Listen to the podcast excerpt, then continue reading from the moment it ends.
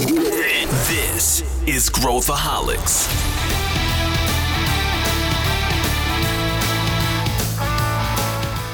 Olá, aqui é Pedro Weingärtner, sou o show da Ace e esse é Growthaholics, o podcast para quem adora inovação e empreendedorismo. Se você curte e acompanha o Growthaholics, avalie o podcast com cinco estrelas pela plataforma de áudio que você utiliza, Spotify, Apple.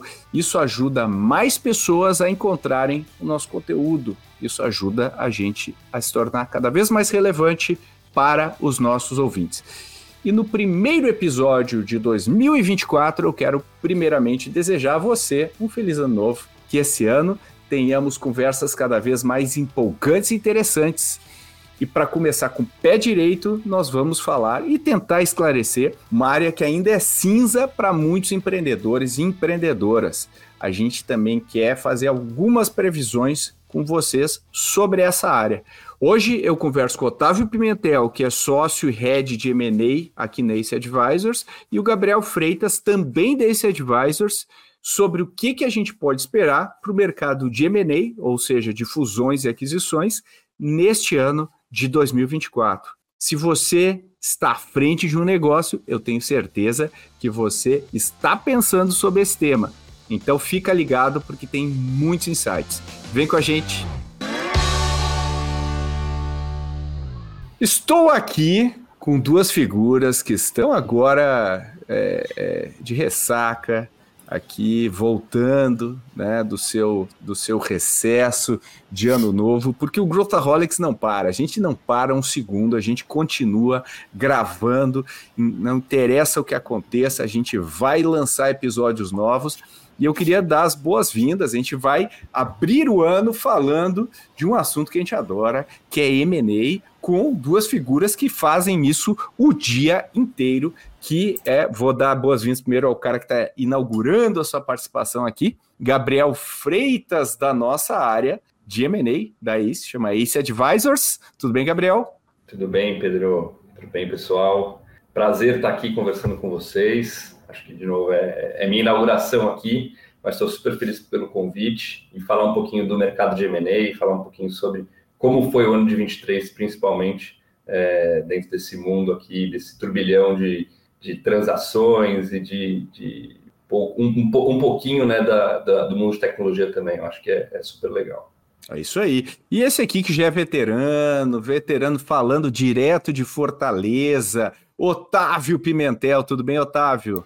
Fala Pedro, tudo bem? Até uma curiosidade, tem empreendedor que eu vou falar pela primeira vez que eu não conheço empreendedor e o empreendedor já, já chega super íntimo na reunião falando, pô, Otávio, já te escutei várias vezes ali no Growthaholics, já conheço o tom da tua voz, já conheço o que você vai falar, então é legal, né? Acho que já tive várias participações aqui, sempre tentando contribuir um pouquinho e sempre é uma honra estar tá? Aqui mais uma vez para a gente falar sobre um tema bem, bem legal, né? Que ainda é uma caixinha preta para alguns empreendedores, Exato. mas aqui, como Ace, como a gente gosta de trazer esses tipos de tema e a gente gosta de trazer inovação na forma que a gente passa conteúdo, é sempre uma honra estar aqui presente para a gente estar explorando um pouquinho. Então, super obrigado aí novamente pelo convite. E feliz ano novo para todo mundo, né? Acho que vai ser um ano bem legal aí, um ano que promete, né? Depois de uma ressaca aí que a gente viveu nos últimos anos, 2023 principalmente, no, no, no, no cenário macroeconômico. Então a gente está bem animado aqui para estar tá falando sobre M&A, principalmente em 2024, que já tem coisa boa para anunciar, tá? Os próximos meses aí, próximas semanas, a gente vai anunciar coisa boa aqui em esse Advisors. Então, bora para cima. Opa, vamos dar spoiler. Não, não vamos Mas... dar spoiler. vamos falar então sobre isso que você começou falando, Otávio. Vamos fazer uma rápida aqui. Eu gosto de falar de futuro, né? É, mas a gente aprende com o passado, né? A gente projeta para o futuro que a gente aprende é, com o passado. Como é que foi esse ano, né, em termos de M&A? O que, que aconteceu? Depois quero ouvir o que, que o Gabriel também pode dizer. A gente teve é, uma redução no número de deals, manteve constante, o valor por deal baixou, a gente viu aí uns outliers uh, gigantescos né, acontecendo. Qual que é o. Como é que vocês avaliam esse ano que passou, que é um ano meio, meio estranho, né? O primeiro ano aí de né, full de juro, juros mais altos no mundo, é, é, teve uma, uma, uma migração aí do capital para investimentos de menor risco, uh, mas as empresas, né, os estratégicos, precisam se manter competitivos, precisam operar, precisam trazer inovação. Então, o M&A, especialmente o setor de tech, não para, uh, mas é impactado. Então, qual que é a avaliação aí do ano? Boa, legal. É, eu acho que assim, falando especificamente sobre o ano de 2023, é um ano que ele vai andar de lado, tá, Pedro? andar de lado vai ficar um pouquinho abaixo ali também no volume de transações comparado a 2022, muito por conta do que você já falou, né? Foi um ano estranho. Foi um ano aí que a gente teve uma migração de, cara, taxa de juros mínimas ali históricas no Brasil entre 2021, finalzinho de 2021, começo de 2022, e que isso veio se refletindo agora, né? Então, só para termos comparativos aqui, se a gente pega o primeiro semestre de 2023 em termos de volume de transação, ele ficou realmente bem abaixo comparado a, a 2022. Se a gente pega o segundo semestre, a gente vê logicamente uma recuperação, mas que não vai ser suficiente para a gente bater é, os recordes de volume de transação frente a 2022, tá? Aspectos interessantes aqui de que aconteceram esse ano. A gente não viu é, muitos mega deals que a gente estava vendo no passado. Né? A gente tinha muitas, teve transações muito relevantes que a gente pode explorar um pouquinho ali mais para frente do, do episódio. Mas a gente percebeu aqui que o middle market ele foi um setor muito explorado em 2023. Só que, em comparação aos big deals, o middle market ele traz um, um, um, um, percentual é, maior de transações, mas em termos de volume financeiro menor. Porque são transações que acontecem ali na faixa dos seus 40 a 150 milhões de reais quando a gente fala em termos de Brasil, tá? Então a gente viu também um movimento interessante de, por exemplo, IBs de bancos que a gente conhece aqui no Brasil migrando mais também para o middle market, porque a camada ali do enterprise dos big deals e consequentemente dos IPOs, ela estava meio travada, né? Então os bancos, eles estavam buscando formas de gerar receita adicional. E a gente viu também o movimento desses bancos descendo mais para o middle market, que foi onde se concentraram as transações, tá? Então assim, é, foi um ano onde a gente teve um volume financeiro menor, mas em volume em termos de transação, que a gente deve também ficar ali, andar de lado frente a 2022, ficar um pouquinho abaixo também. Tem outros aspectos aqui que a gente pode ir explorando ao, long, ao longo dessa reunião, como, por exemplo, taxa de juros, o perfil das transações que estavam acontecendo em 2023, porque tem coisas boas aqui, mas ainda assim a gente viu os players estratégicos se movimentando. Então, mais de 85% das transações em 2023 elas foram realizadas por players estratégicos. Acho que esse é um dado legal, porque é como você falou ali, né, Pedro? Não dá para ficar parado. Repete, repete o volume, repete o percentual mais de 85% das transações mais foram de... de... E o que é um player estratégico para o pessoal que está nos ouvindo? Boa, show de bola. Um player estratégico é quando eu tenho uma empresa que compra outra para aproveitar das sinergias dessas aquisições. O player estratégico, muito, em muitos dos casos, ele não é um, um, player financeiro que ele tem um objetivo de comprar uma empresa por X e vender uma empresa por Y, que é o caso de um Private Equity, é um caso de um Venture Capital. Ele, ele captura o valor ao longo do tempo e ele vende ali é, por um preço maior depois dessa maturação ao longo dos anos. O player estratégico ele não tem o objetivo de vender a empresa. Ele tem o objetivo de comprar a empresa e capturar as sinergias de curto, médio e longo prazo para aproveitar essa complementariedade e que por trás disso você tem várias motivações do porquê você está comprando uma empresa. Né? Seja por conta do time, seja por conta de um produto em específico, uma tecnologia, seja para você ganhar mercado, seja para você expandir geograficamente sua solução e por aí vai. Existem várias motivações por trás do estratégico, mas que no fim do dia ele está olhando para a sinergia, para a complementariedade, para o ganho de market share. É, legal comentar, né, Otávio, que esse, essa mudança né, em 2023, essa queda do número de deals, ela também reflete um pouquinho da mudança de, de posicionamento, tanto dos estratégicos quanto das empresas startups. Né? Então, elas têm a visão aqui de. Você tinha uma, uma, uma diminuição da disponibilidade ali de, de recursos no mercado, né? Então você tinha menos dinheiro, menos liquidez no mercado para as aquisições, né? que a gente viveu um, um, momento ali em 22 e 21 que foram altas históricas de números de transações e por isso a gente também tem uma queda. É, e a mudança do relacionamento entre as empresas e as grandes corporações, os investidores estratégicos, né? Hoje, a, a visão que, a, que, a, que, as empresas tinham era de competição do setor. Né? Então, eu vou criar uma solução para competir com aquele grande, com aquela grande corporação. Hoje não, a gente tem uma visão que as empresas estão se ajudando. Por exemplo, a gente tem uma alta do número de CVCs que foram lançados ali em 2022 e 2023. Isso é gerar sinergia dos negócios. Então, das empresas que são ali, que têm uma é, complementaridade, que vão ali surgir novas tecnologias com as grandes corporações que têm ali a sua história de, de anos e longa data. Né? Então, acho que principalmente isso a gente vê essa mudança do perfil das transações e como as empresas estão se relacionando. Né? Então, acho que isso também é muito legal e é uma perspectiva que a gente vê para o próximo ano. Né? Então, é, uma mudança desse perfil que você comentou, é, troca de ações, é, gerar negócios, gerar sinergias aqui entre as empresas. E, e você falou, é, Otávio, que teve alguns destaques aí de deals grandes. Quais são os, os que vocês acreditam que foram os deals mais relevantes aí do ano?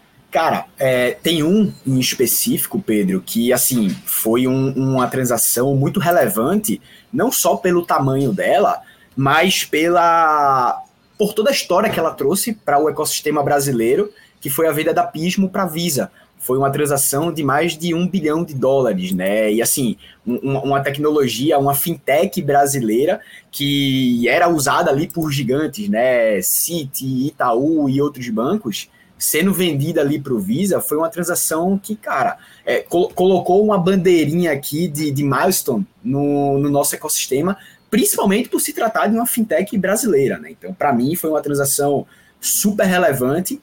É, foi a que eu, eu escolheria aqui para falar que, pô, não é só o valor, mas toda uma história por trás ali que muda todo o ecossistema e que abre as portas também para é, transações cross-border, né? Muitas vezes é, compradores internacionais eles olham para o Brasil mas assim, ainda é pouco. A gente precisa de mais players internacionais fazendo aquisições aqui dentro, porque a gente tem coisa boa para oferecer. O Brasil é um mercado gigantesco com uma população de mais de 200 milhões de pessoas. Imagina a quantidade de problemas de empresas que a gente tem aqui para resolver os problemas que a gente tem como país, né? Então, assim, é, é, algo que a gente vem muito, a gente aqui, aqui em Advisors, em 2023, a gente fez transações internacionais, tem outras transações internacionais saindo também agora é, no, no começo de 2024. Então a gente vê que a cada ano que passa, esse apetite de compradores internacionais vem aumentando para o Brasil, porque eles precisam expandir. E quando eles olham tudo que a gente está construindo, to, todas as possibilidades que existem aqui no nosso país, pô, termina acontecendo essas transações aí, como o caso da Pisma sendo vendida ali para a Visa, né, que é bem, bem emblemático. Então, foi uma transação bem legal aí que orgulha bastante a gente aqui dentro do setor. E outra transação bem legal, que eu acho que é, é legal comentar, é, foi a, a, aquisição da, da Singularity pela Keitech. Né? A Keitech era uma empresa aqui, startup, né, basicamente num alto crescimento aqui nos últimos anos, fez uma rodada de captação é, com um foco aqui em M&A. A Singular é uma corretora, basicamente, de administração também de, de FDICs, que já tem anos de experiência e anos de, de, de fundação. Então, acho que é, uma, é um movimento interessante também, né? Que é uma startup é, fazendo aquisição de uma empresa aqui com muito mais tempo aqui de casa. Né? Então, que também você pode ver isso em 2024, principalmente, é, entre startups, eu acho também, é, é, a aquisição aqui de, de novas tecnologias, novos produtos, é, cross-sell e tentando entrar em novos setores, é, como também, é, eu acho que é o, o, contrário, né? Então, startups capitalizadas adquirindo aqui empresas que são que têm mais tempo de vida, que vão mais tradicionais, mais né? tradicionais, exatamente, que vão trazer, eu acho que uma frente nova, né? Eu acho que isso também é super interessante da gente pontuar. Legal. É, eu, eu, eu acho que for, for, são deals muito interessantes e, e como você falou, né, Otávio, muito com um enfoque estratégico mesmo, né? E pouco enfoque financeiro, né? Como a gente, como existe, né? Quando a gente, em, em tempos em tempos normais, né? Que a gente é, é, normalmente vê. Agora, legal, vocês acreditam? Agora vamos olhar para 2024. A, a sensação de vocês é que a gente está saindo da ressaca e a gente vai ver um aumento é, é, considerável de deals, ou vocês acreditam que a gente ainda está numa. A curva vai ser vai ser como foi do primeiro semestre para o segundo? Vai ser mais ou menos assim? Como é que é a expectativa de vocês em relação ao apetite uh, do mercado em M&A, pensando em estratégicos e, e, e, afins, né, e outros? Eu acho, Pedro, que a gente vê um crescimento do número de transações, né? Como o Otávio comentou, o primeiro trimestre de 2023 foi um trimestre muito abaixo principalmente dos anos ali do, de 22 e 21, que a gente teve uma liquidez e um número de transações aqui, de novo, batendo é, máximas históricas. E, e com o VC foi, foi muito parecido, né? A curva foi muito, foi muito parecida. Tem uma correlação, Exatamente. né?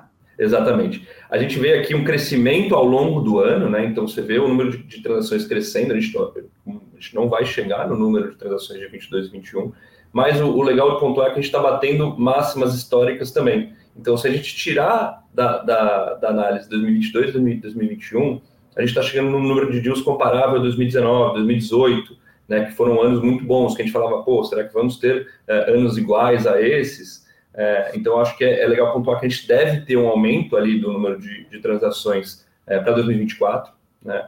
A gente tem é, taxa de juros caindo, né, uma perspectiva lenta ainda de taxa de juros caindo, então a perspectiva aqui de risco-retorno dos investidores também melhora, principalmente em, em relação às transações, e a gente começa a ver é, o apetite a risco sendo retomado. Né? Então, a gente já está falando também no, no início de 24 da retomada dos follow-ons, né, que vão injetar mais capital aqui nas empresas é, abertas é, e que vão trazer. Follow-on, um... leia-se leia novas ofertas de capital de empresas que já estão na bolsa para capitalizar essas empresas para fazer movimentos como M&A, etc.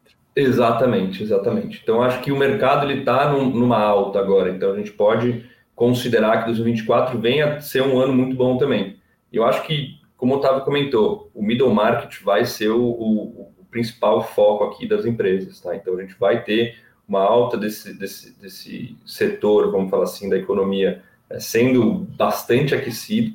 E eu acho que também uh, as empresas tendem a ser um pouco mais é, criativas na forma de fazer o M&A, né, tradicional que a gente fala, não simples uma aquisição. A gente pode criar, ter joint ventures, a gente pode ter fusões, né, que a gente já vê no mercado, então empresas juntando forças, né, para atingir um mercado maior, para crescer e para ter um novo valuation aqui maior. A gente fala que a fusão tem que ser é, um mais um virar três, né? Então a gente vê esse movimento também como um movimento muito forte para 2024 so, sob essa ótica aí, Otávio, é, se você puder, obviamente, trabalhar em cima do que o, do que o Gabriel falou, mas pensa, tamanho de deal, é, é, a gente um, valuations, a gente vai ver patamares, né? O, o, a gente viu um, um, uma redução dos múltiplos que obviamente a gente viu no mercado mercado de capitais, né? A gente viu uma redução de múltiplo, a gente viu obviamente uh, no mercado de venture capital e não podia deixar de, de, ser, a gente também viu no mercado de M&A. A gente deve, é, que eu acredito que foi saudável, eu não acho que não foi, foi, foi boa, né? Ela trouxe mais racionalidade para o mercado e, consequentemente, uh, uma, normaliza o, o, o, o número de deals, porque fugiu muito dos fundamentos, né? A gente estava muito longe dos fundamentos há, há alguns anos atrás. Sim. Mas, mas o que, que se apontaria como tendência de tamanho de deal? Uh, né, o Gabriel falou né, que a gente está sendo mais criativo nos deals. Eu não tenho todo esse capital aqui, mas vou fazer o seguinte: ó, vamos fazer aqui, eu vou vou fazer um, IPO daqui a dois anos, aí a gente, eu te dou um cash menor agora, uh, e aí a gente. O que, que você vê assim de tendência sobre esse aspecto negocial e de valuation? Boa, show de bola, Pedro. Ótima pergunta e, e, era o caminho que eu ia seguir aqui. Super alinhado com a visão que o Gabriel, que o Gabriel trouxe mais macroeconômica, né? Pô, é, as taxas de juros elas estão sendo reduzidas, há uma perspectiva de redução. É, a gente já está vendo notícias de empresas é, falando sobre abertura de capital, que assim, é, se eu não me engano, e aí, produção, se, se eu trouxer o dado errado, me corrige aí, tá? Mas assim, acho que já faz mais de dois anos que a gente não tem nenhuma abertura de capital na B3. Ou seja, isso desacelera um pouco também, né? Então, com essa retomada, com, a, com, com essa redução é, constante das taxas de juros, à medida, e isso vai influenciando também o número de, de transações e o cenário macroeconômico do, do país. Né? Então, é, logicamente que não é só um fator isolado, são um conjunto de indicadores, mas que eles remam ali é, para a mesma visão. E assim, trazendo minha opinião pessoal é, e do que eu estou vendo aqui, a gente estando no dia a dia da rotina de contato com esses compradores, é que todo mundo está olhando, Pedro. Todo comprador que eu converso está interessado em fazer transação. É, a gente conversa com as principais empresas de tecnologia aqui do Brasil e a gente tam também conversa muito com o setor mais economia real, né? Muito por conta é, da, da, da, do flywheel que a gente tem aqui na ACE, que consegue se conectar com essas pessoas. Mas assim, todo mundo que a gente conversa, para entender pô, quais que são as teses, como que eles estão olhando para as aquisições, para o crescimento inorgânico, todo mundo fala que está aberto as possibilidades. Então, acho que esse é um fator legal que me deixa muito muito animado para o que está vindo aqui em 2024, principalmente se a gente pega agora esse segundo semestre de 2023, né? Porém, pegando um pouquinho aqui do que você trouxe, os empreendedores que estão nos escutando aqui nesse Growthaholics, o primeiro de 2024, se vocês acham que vocês vão vender a empresa de vocês nos mesmos múltiplos que a gente tinha em 2021, essa vai ser a exceção da exceção tem muita empresa olhando para transação, tem muita empresa olhando para comprar outras empresas, mas os termos, como o Pedro ele bem comentou na fala dele, eles estão sendo corrigidos. Hoje é muito difícil a gente pegar transações ali de múltiplos de 10, 15, 20 vezes a receita é, de, de, uma startup. É, quando a gente tem uma taxa de juros elevada, isso tem um impacto direto no valuation das startups. Quanto maior é a minha taxa de juros, é, o dinheiro ele está mais caro. Menor é o valuation dessas empresas. Então, o que a gente viveu é, ali. E só um bom proxy, né, Otávio? É olhar para o mercado de capitais. Então, você pega lá a NYSE ou Nasdaq e vê o múltiplo que empresas que têm alguma correlação com a sua estão uh, operando. Né? Então, tu pega Exato. exceções que estão super bombadas, tipo uma Tesla e tal, cara, é, é exceção da exceção, né? Ou se, se tu pegar as big techs e tirar da equação, que as big techs são uma grande distorção, e uhum. olhar as demais empresas do mercado, a gente não está vendo múltiplos animadores e alguns assim bastante abaixo até do que a gente acharia que ela vale, né? Quando a gente olha de maneira pragmática. Exatamente. Então, toda essa correção, ela impacta não, não só o mercado de capitais, ela, ela vem também para o mercado de capital fechado, né? Para as transações privadas aqui que, que são mais comuns de acontecer. Então, assim, é, é, muitas vezes eu ainda converso com os empreendedores que têm uma expectativa de saída muito acima, muito por conta do que a gente viveu ali em 2021. E dificilmente isso vai se repetir, tá? Acho que um dado legal aqui, Pedro, que você até pediu para a gente comentar um pouquinho, é quem vai reinar nesse setor é o middle market. Se a gente pega as principais transações que aconteceram de empresas de capital aberto de tecnologia, tá? Se você pega esse filtro da B3 de empresas de capital aberto que compram outras startups, as transações dificilmente são acima de 100 milhões. Então, assim, o porte de aquisições mais comum que a gente vê hoje no middle market é esse. Vai, de, vai dos seus 20, dos seus 30 milhões até os seus 150 ali. Vender acima de 150 para o mercado que a gente tem hoje de tecnologia, é, querendo ou não, não é, não é muito comum. É, é, menos comum de acontecer. Aqui na ACE, quando a gente olha para as empresas que a gente está trabalhando e para os deals que a gente está fazendo, a maioria é nessa faixa, Pedro. Fica ali nos seus 50, 80, 150 milhões. É, logicamente, né, não estou tirando aqui que não existem aquisições acima dos 150, acima dos 200. Existem. É, a, a, até porque a, existem empresas bem maiores que, Exatamente. estão operando. E, né, é. Principalmente se a gente olha para o setor de economia real. Tá? O setor de economia real é muito mais comum de acontecer transações maiores. Mas, de novo, o filtro de tecnologia, quando a gente pega as big, big techs da Bolsa e olha para as aquisições que elas fizeram nos últimos anos, a maioria está nessa faixa, tá? A maioria está entre ali os 40, 150 milhões. E é isso que eu vejo acontecendo muito em 2024. São essas aquisições do middle market de empresas, players estratégicos que a gente já comentou ali no, no comecinho, quais que são as motivações de estarem comprando essas startups, essas outras empresas para estarem é, capturando essas sinergias. Agora, logicamente, os termos eles estão mais leoninos. A gente está passando por um cenário aqui de taxa de juros alta, de algumas incertezas, e isso reflete também nas transações. Então, pegando o gancho aqui do que o Gabriel comentou, é, é, essas aquisições elas estão mais criativas, né? Então, pô, chega, chegam propostas aqui, as negociações elas estão indo muito para uma linha de, ó, eu te remunero agora numa parcela da transação em cash out, e só para nivelar todos os, os ouvintes aqui, né? Cash out significa dinheiro no bolso do empreendedor. Eu compro as ações de uma empresa e o dinheiro ele vai para o bolso do empreendedor, diferentemente de cash-in, né? Cash-in é mais comum ali no venture capital, no private equity, que é quando há um aporte de recurso na empresa e o dinheiro vai para o caixa. Então, as transações elas estão se moldando para é, agregar fatores além do cash out, para viabilizar essas transações. Porque, querendo ou não, os players estratégicos estão mais responsivos com seu capital. Por quê? Porque o dinheiro está caro. A taxa de juros está em 11 e poucos por cento ao ano.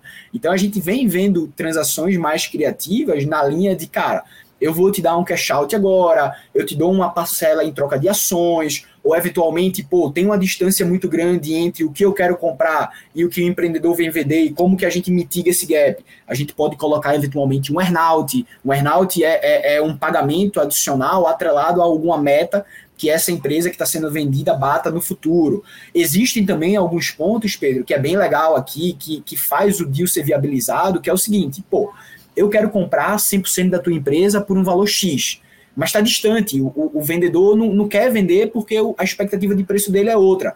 Pô, talvez funcione eu comprar um controle agora, seja 51% ou 60% da empresa, e eu atrelo uma opção de compra e venda à parcela remanescente que ficou com o empreendedor, para ele vender em tranches ao longo do ano, a valuations maiores de acordo com uma variável. Então, isso, quando você coloca na conta final, no produto final, pode bater a expectativa de saída do empreendedor. Então, assim, resumo geral aqui do que eu falei. Estou bem animado para as perspectivas aí de transações em 2024.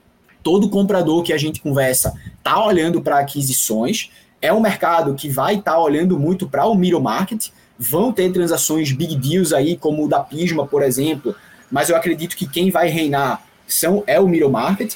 Porém, com esses termos mais, é, mais pé no chão, mais realistas para o cenário que a gente tem hoje diferentemente de 2021, que a gente tinha um excesso de capital e muita gente conseguiu fazer saídas aí é, muito acima de um múltiplo, entre aspas, justo, e que a gente vê que, por exemplo, empresas que compraram outras nessa época de 2021, que pagaram um múltiplo muito acima do mercado, elas estão querendo agora chegar para renegociar a earnout, por exemplo porque viu que a aquisição estava super inflada. Então a gente tem alguns casos de empresa de capital aberto fazendo isso, tá, Pedro? Tentando renegociar os termos que foram negociados ali em 2021, por exemplo, um earnout, para viabilizar o pagamento, porque o cenário não, não, não foi fácil nos últimos meses, né? Então acho que um, um, um resumo geral aqui de visão para 2024 é esse.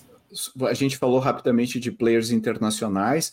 Você acredita, Gabriel, que a gente Uh, a, a, proporção de players internacionais fazendo esse tipo de deal no Brasil deve aumentar uh, em 2024, fica igual, porque a gente está vendo assim que o Brasil está uh, ganhando, né, independente da, da, de toda a loucura política que a gente vê todo dia né, no Brasil, o Brasil está, é, em termos geopolíticos, numa numa posição vantajosa, né? Ele não está no meio de conflitos, ele tem uma proximidade geográfica, né? Até de uh, fuso horário com os Estados Unidos, tem uma série de vantagens, Sim. né? É, é, a gente tenta ser amigo de todo mundo, né? Quando, quando a gente, né? Então não tem essa essa, né, por mais que tenham uh, rusgas e brigas aí, então tem uma vantagem geopolítica aqui, mas se a gente for olhar, você acredita que o apetite por deals aqui vai, vai, vai aumentar, vai, vai,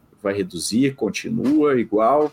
Eu, eu acho que tende a aumentar, tá, Pedro? Eu acho que se a gente for comparar um pouco da curva né, de digitalização do país e de novas soluções é, que o Brasil vem criando, a gente entrou no radar é, internacional ali mais ou menos 2020, 2021, né? porque a gente estava vivendo uma curva da digitalização, de novas tecnologias, do mercado aqui de tecnologia e desenvolvimento no Brasil, ele começar a tomar corpo, né? Então, novas tecnologias vêm surgindo. todo dia, né? Eu acho que, como eu estava comentando, a gente conversa com um empreendedor que a gente fala que é uma tecnologia que a gente não encontra em outro lugar, né? Um nível de desenvolvimento que a gente não encontra em outro lugar. E, e no Brasil, a gente sabe, pelos, pelas dificuldades aqui econômicas, como você mesmo comentou, políticas, é um, é um mercado muito estável e todo mundo está preparado e é resiliente para estar preparado para qualquer tipo de, de, de, transação que possa ser feita ou qualquer tipo de nova solução que ele precisa se desenvolver. Né? Então, ah, um certo dia mudou aqui é, uma lei, a gente está vendo aqui arcabouço fiscal, reforma tributária, muitas empresas que eu converso, elas podem perder aqui metade da margem que elas têm pela reforma tributária, como está sendo feito, como, como vai ser feito, como não vai ser feito. É uma imprevisibilidade, imprevisibilidade muito grande.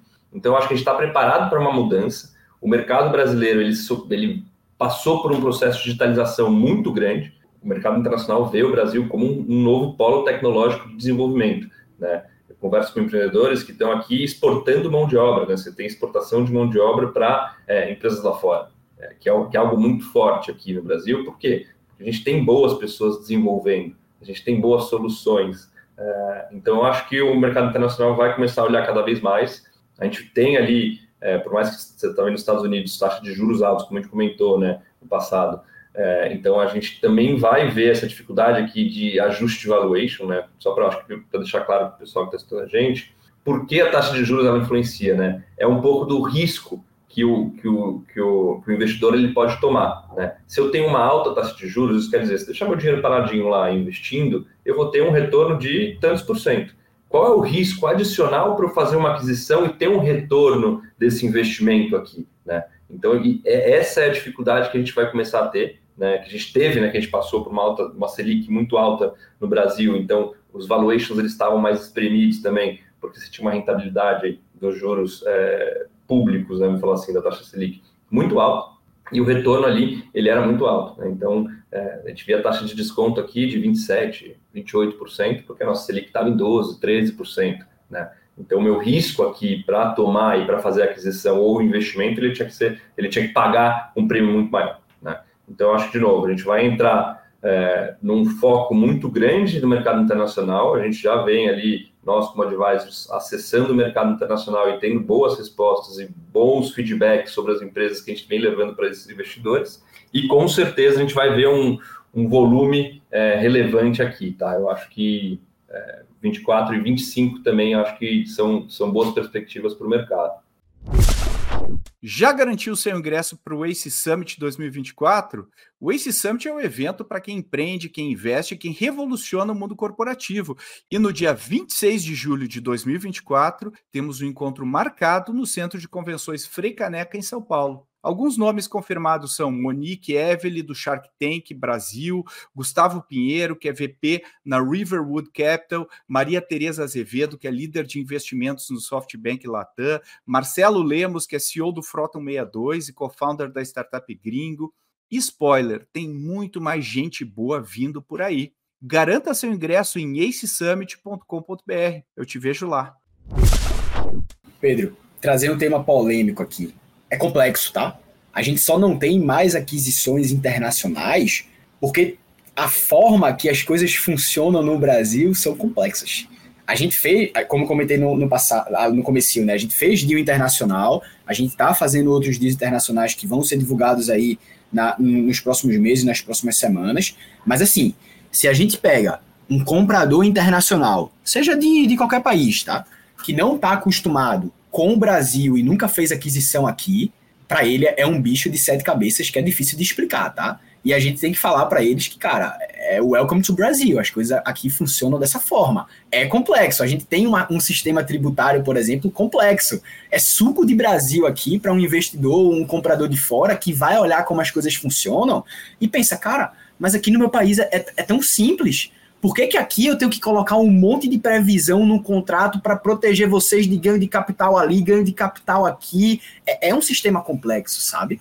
É, apesar disso, a gente tem um volume legal de, de capital que, que vem de fora para fazer aquisições é, no Brasil. Se a gente pega aqui até maio, de, de janeiro até maio ali de, de 2023, é mais de, 80, mais de cerca ali de 18 a 19% de capital que veio de fora para fazer transações no Brasil. É pouco ainda, tá? A gente tem que aumentar. Concordo com o Gabriel, que cada vez mais o pessoal vai estar tá olhando para cá. Mas assim, eu acho que isso já poderia estar tá acontecendo se não fosse toda essa complexidade que a gente tem aqui para fazer negócio no Brasil. É uma coisa que foge do nosso controle, logicamente, é um outro tema que a gente poderia passar anos falando aqui no Growthaholics, poderia fazer uma série só disso, só disso, né, de complexidade brasileira para se fazer negócio. Mas assim, quando um comprador que não tem experiência no Brasil e principalmente não está assessorado por players locais, cara, é complexo. É, é suco de Brasil ali para ele entender como que funcionam as coisas e a gente chegar no meio do caminho. A parte ali da, da, da negociação, de termos com comprador, estra, comprador estratégico internacional, é tranquila, tá? São termos mais comerciais. Mas quando a gente entra nos acordos finais aqui da transação, que é o contrato de compra e venda, um acordo de acionistas, a gente entra numa esfera jurídica, principalmente, que para eles entenderem é complexo, tá? Então, assim, tem, tem, que ter garra. Isso, isso pode deixar o deal, pode, pode fazer o deal se alongar, né? Com mais do que a gente gostaria. Com certeza, com certeza. Isso alonga muito o deal, tá, Pedro? A gente fez, faz transações internacionais aqui e a gente vê que, pô, tem temas, principalmente desses acordos finais, que pra gente que tá acostumado com o Brasil, cara, qualquer um entende. Mas para quem está lá fora, vai tentar explicar, né? E se você pega uma pessoa, um, um, comprador que é mais conservador, é mais difícil ainda de colocar na cabeça dele de como que o Brasil funciona. E que se a gente fazer da forma que eles estão propondo, a gente vai ser prejudicado em algum momento. Então, assim, é, é sempre uma discussão que tende a alongar a transação, tá? Aí entra também aspectos culturais aqui, é, que, que envolve a barreira da linguagem também. Então, tudo isso termina, querendo ou não, é, alongando caso esse comprador ele ainda não tenha tanta experiência no Brasil e está experimentando aqui como é fazer negócio no nosso país. Tem vários empreendedores aqui nos ouvindo, né? E, e, e a pergunta que alguns empreendedores estão se fazendo, que já estão num patamar aí é, de faturamento mais relevante e tal na sua startup, já estão há muitos anos tocando, né? E estão querendo, né, em algum momento, é, é, entrar num processo de M&A, qual a dica que a gente pode dar para eles agora, olhando 2024? Pô, a dica vai ser começa cedo no ano, né? Começa já a falar com o máximo de players que você conseguir, né? Pega um, um advisor ou, ou, ou, vai bater na porta uh, de, de vários players, com uma expectativa de entrar em algum tipo de negociação no final do ano, no meio do ano. O que, que vocês diriam de aconselhamento para quem está nos ouvindo e está pensando em dar esse passo na sua, na sua jornada, que é o eu sempre falando, dois, dois momentos chave na vida dos empreendedores é quando eles dão o primeiro passo para abrir o seu negócio e quando eles dão o último passo para vender o seu negócio, né? São, são, é o início e o fechamento dessa jornada. O que, que vocês podem dizer para eles, né? Como que a gente aconselha quem está nos ouvindo? Eu acho que aqui a gente pode começar é, falando para eles, Pedro. Eu acho que é, preparem o estômago né? Porque o processo de, de venda ou de captação, ele não é um processo fácil. Ele é um processo que você vai escutar muitos nãos, que você vai escutar também é, sobre novas, é, novas é, empresas que vão surgindo e que, ah, eu posso fazer isso daqui se eu investir aqui muito rápido. Então, as, os investidores, né, eles têm a visão que eles poderiam fazer isso também às vezes, para diminuir o valuation também das empresas. Né? Então, acho que preparem os estômagos é, e se organizem. Né? A gente tá, trata muito em M&A sobre o tema de governança. Mas em que nível de governança que a gente está falando? A gente está falando em governança de dados, né? Então use os dados que vocês conseguem gerar para gerar negócio, para mostrar a capacidade de vocês e valuation de vocês se, alcançar outro nível. Governança da própria empresa, né? Então crie um, um board, crie, acho que pessoas aqui que vão levar vocês a terem uma governança, uma visão de futuro, uma visão muito pé no chão. É, e também eu acho que a gente tem é, trata ali um pouco sobre é, o, o, porquê né, da, dessa, dessa diminuição da liquidez do mercado, por exemplo, do, do movimento de, de, de, múltiplos. Né? A gente via ali é, no passado, né, só voltando um pouquinho na, na, na, pergunta anterior, múltiplos a 15 vezes receita, por exemplo. Por quê? Porque ele tinha uma capacidade de crescer 200% é, gastando. Né? Então, gastando e tendo um, um, uma queima de caixa aqui relevante, mas eu estava crescendo, estava trazendo mais receita. Hoje, a visão do investidor já é diferente. É, eu prefiro que vocês, como empresa, cresçam 50%, 10%, mas que mantenha uma rentabilidade. Então, esse equilíbrio aqui também é muito importante, porque isso daqui vai trazer uma visão de valuation também muito diferente. Então, se preparem para esse, esse momento. É, eu acho que a parte da assessoria é muito importante, porque a gente vê isso é, todo dia, então a gente sabe com quem falar, as teses que estão acontecendo no mercado, mas se vocês forem fazer isso de maneira é, autônoma, eu acho que vale também uma organização muito grande e pensar muito bem esse próximo passo. Né? Eu acho que tratar isso de uma maneira muito certa, como isso vai acontecer, isso não, o processo de M&A não acontece em seis meses, o processo de M&A acontece de 12 a 18 meses, então é um processo longo, é um processo árduo, e mas que eu tenho certeza que no final ali ele, ele vale a pena. Boa, legal. É, eu vou dar uma dica, Pedro, que assim, é, é ela independe do momento que o empreendedor está escutando, do ano que ele está escutando, tá? Eu acho que a principal dica que eu sempre dou para os empreendedores é alinhamento de expectativa interna. Logicamente, né? Isso é um pouco influenciado pelo mercado, mas antes de você se preparar para um processo de M&A, você contratar um advisor, ou você começar a conversar com outros compradores, você precisa ter um número mágico. E o número mágico é por quanto que eu estou disposto a vender a minha empresa. Independente e, do e não, e não só você, né, Otávio? Você e os seus sócios. E os seus sócios. Tem, um, tem, uma diferença de expectativas, né? Exatamente. O alinhamento é esse, é, é entre os sócios da empresa. Por quanto que a gente está disposto a abrir mão da, da empresa? Por quanto que a gente está disposto a vender? Qual que é o meu modelo de transação? eu quero vender 100%, colocar o dinheiro no bolso, ficar fazendo um ano de integração e depois ir para Miami tomar morrito na beira da praia? Ou eu quero vender minha empresa, quero continuar como acionista da empresa que eu estou vendendo, ou então ser um acionista da empresa que está me comprando e, cara, eu quero continuar como um executivo tocando essa unidade de negócio ou eventualmente empreendendo novamente dentro dessa empresa maior que está me comprando. O que é que eu quero? O que é que meus sócios querem? Às vezes você vai ter sócio que vai querer ficar, às vezes você vai ter sócio que vai querer sair, às vezes você vai ter sócio que quer vender por 100 milhões, só que, pô, a maioria vende por 50. Então eu acho que você tem que colocar a bola no chão nesse tema, você tem que ter conversas difíceis com os sócios, porque somos seres humanos e, na maioria das vezes, temos ambições e, e expectativas diferentes. Né? Então, eu acho que o grande tema é esse: é colocar a bola no chão, entender o que é sucesso para mim e para os sócios que estão comigo e qual que é o número mágico que todo mundo toparia em fazer a venda da empresa. E aí, logicamente, né, você vai sentindo, pô, se hoje eu tenho uma startup que fatura 10 milhões por ano, por ano e meu número mágico é de saída de 200, 250 milhões, calma. Existe um grande gap aqui de crescimento que eu ainda preciso ter para fazer a venda por 200, 250 milhões. Mas assim, se eu sou uma startup que estou faturando meus 150 milhões e quero vender por 300, um múltiplo ali de vai duas vezes receita, pegando uma, uma, uma metodologia aqui, conta de padeiro de, de valuation, né? cara, talvez seja o momento da gente ir para mercado, sabe? Então eu acho que antes de você tomar qualquer iniciativa, você tem que entender qual que é esse número mágico e se ele está de acordo com o cenário macroeconômico e com o cenário de mercado. Porque, pô, se minha expectativa está muito além do que as minhas comparáveis estão sendo vendidas, cara, ou eu tenho algo realmente muito inovador aqui que justifica esse preço outlier, ou eu vou perder tempo eu vou fazer o processo, eu vou falar com 100, 150, 200 compradores, alguns vão me fazer uma oferta, vai ficar muito longe do que eu quero e eu vou queimar cartucho.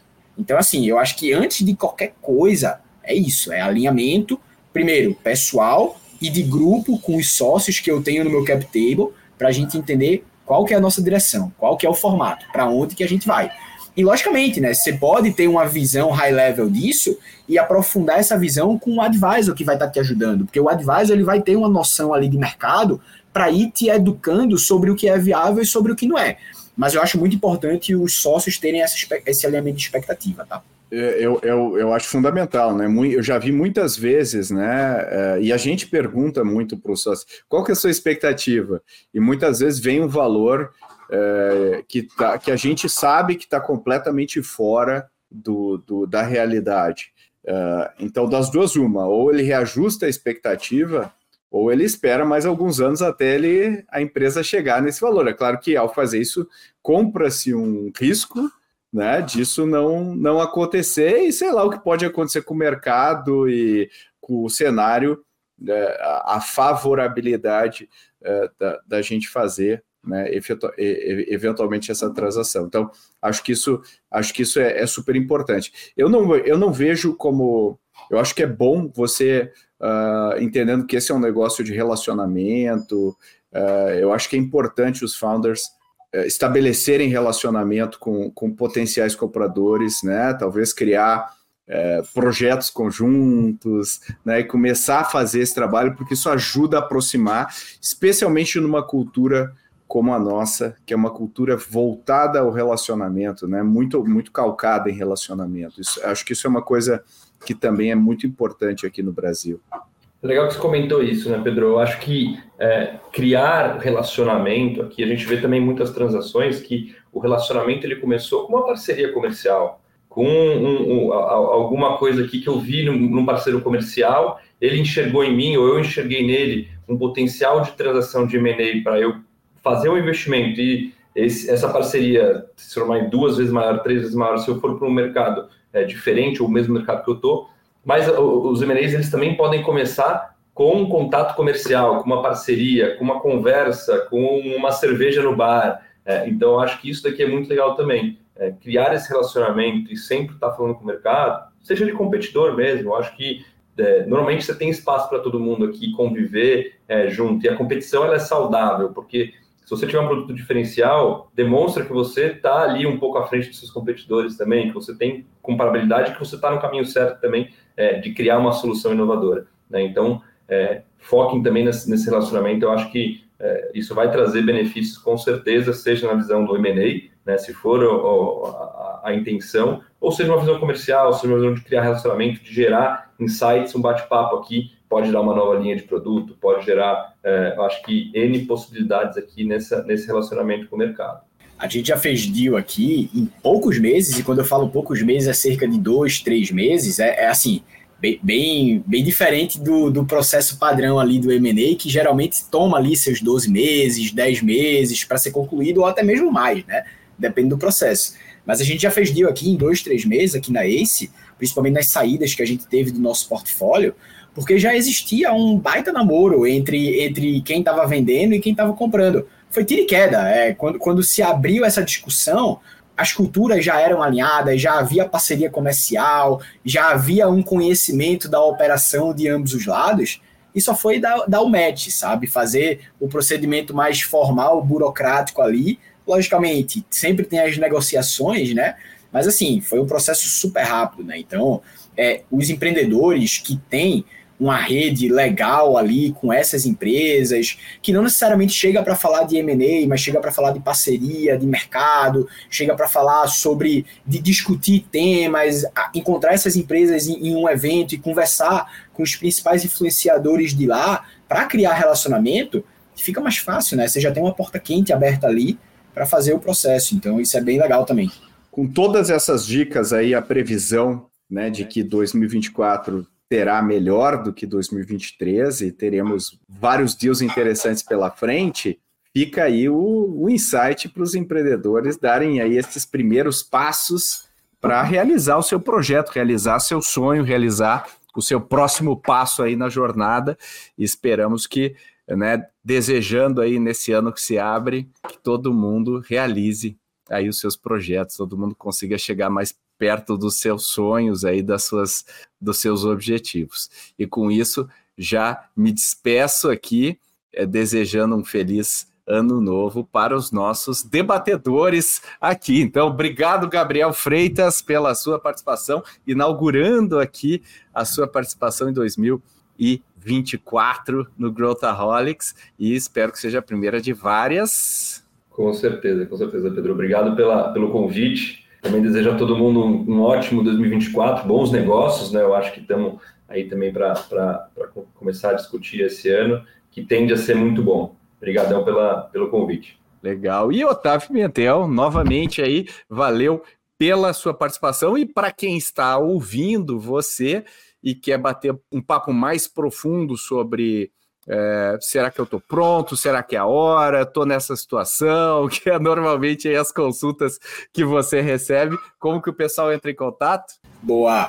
Ó, oh, Pedro, pode entrar em contato tanto pelo LinkedIn, sou super ativo lá, respondo todos os empreendedores, ou então até mesmo pelo, pelo site de Ace Advisors, aceadvisors.com.br. A gente já tem um formulário é, para o empreendedor responder, que já chega direto na nossa caixa de e-mail, e aí a gente já tem mais informações sobre o empreendedor. Mas geralmente muita gente me procura pelo LinkedIn para tirar dúvida, falar, pô, Otávio, te vi ali no Growthaholics e achei isso que você falou interessante, consegue me explicar melhor? E aqui, assim, como, como advisor e como um entusiasta do ecossistema empreendedor, a gente sempre tira aqui os minutinhos para falar com esses empreendedores, para educar um pouco mais esses empreendedores sobre o que é um M&A, como que faz esse processo, né? Então, é, independente da gente é, trabalhar ou não no futuro, a gente sempre tem um tempo aqui para educar os empreendedores e passar um pouquinho da nossa experiência. Então, quem tiver alguma dúvida, quem quiser aprender um pouco mais, mesmo que ainda esteja na ideia ali de começar a empreender, de empreender, ou então esteja no comecinho ali da jornada empreendedora,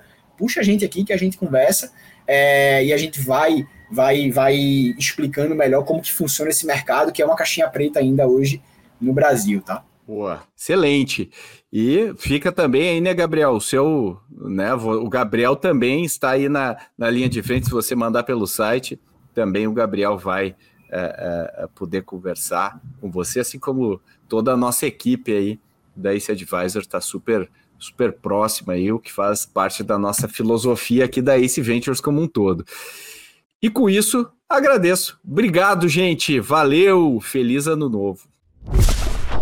E aí, gostou desse episódio? Se você curtiu, compartilhe com amigos, amigas, colegas nas mídias sociais, WhatsApp.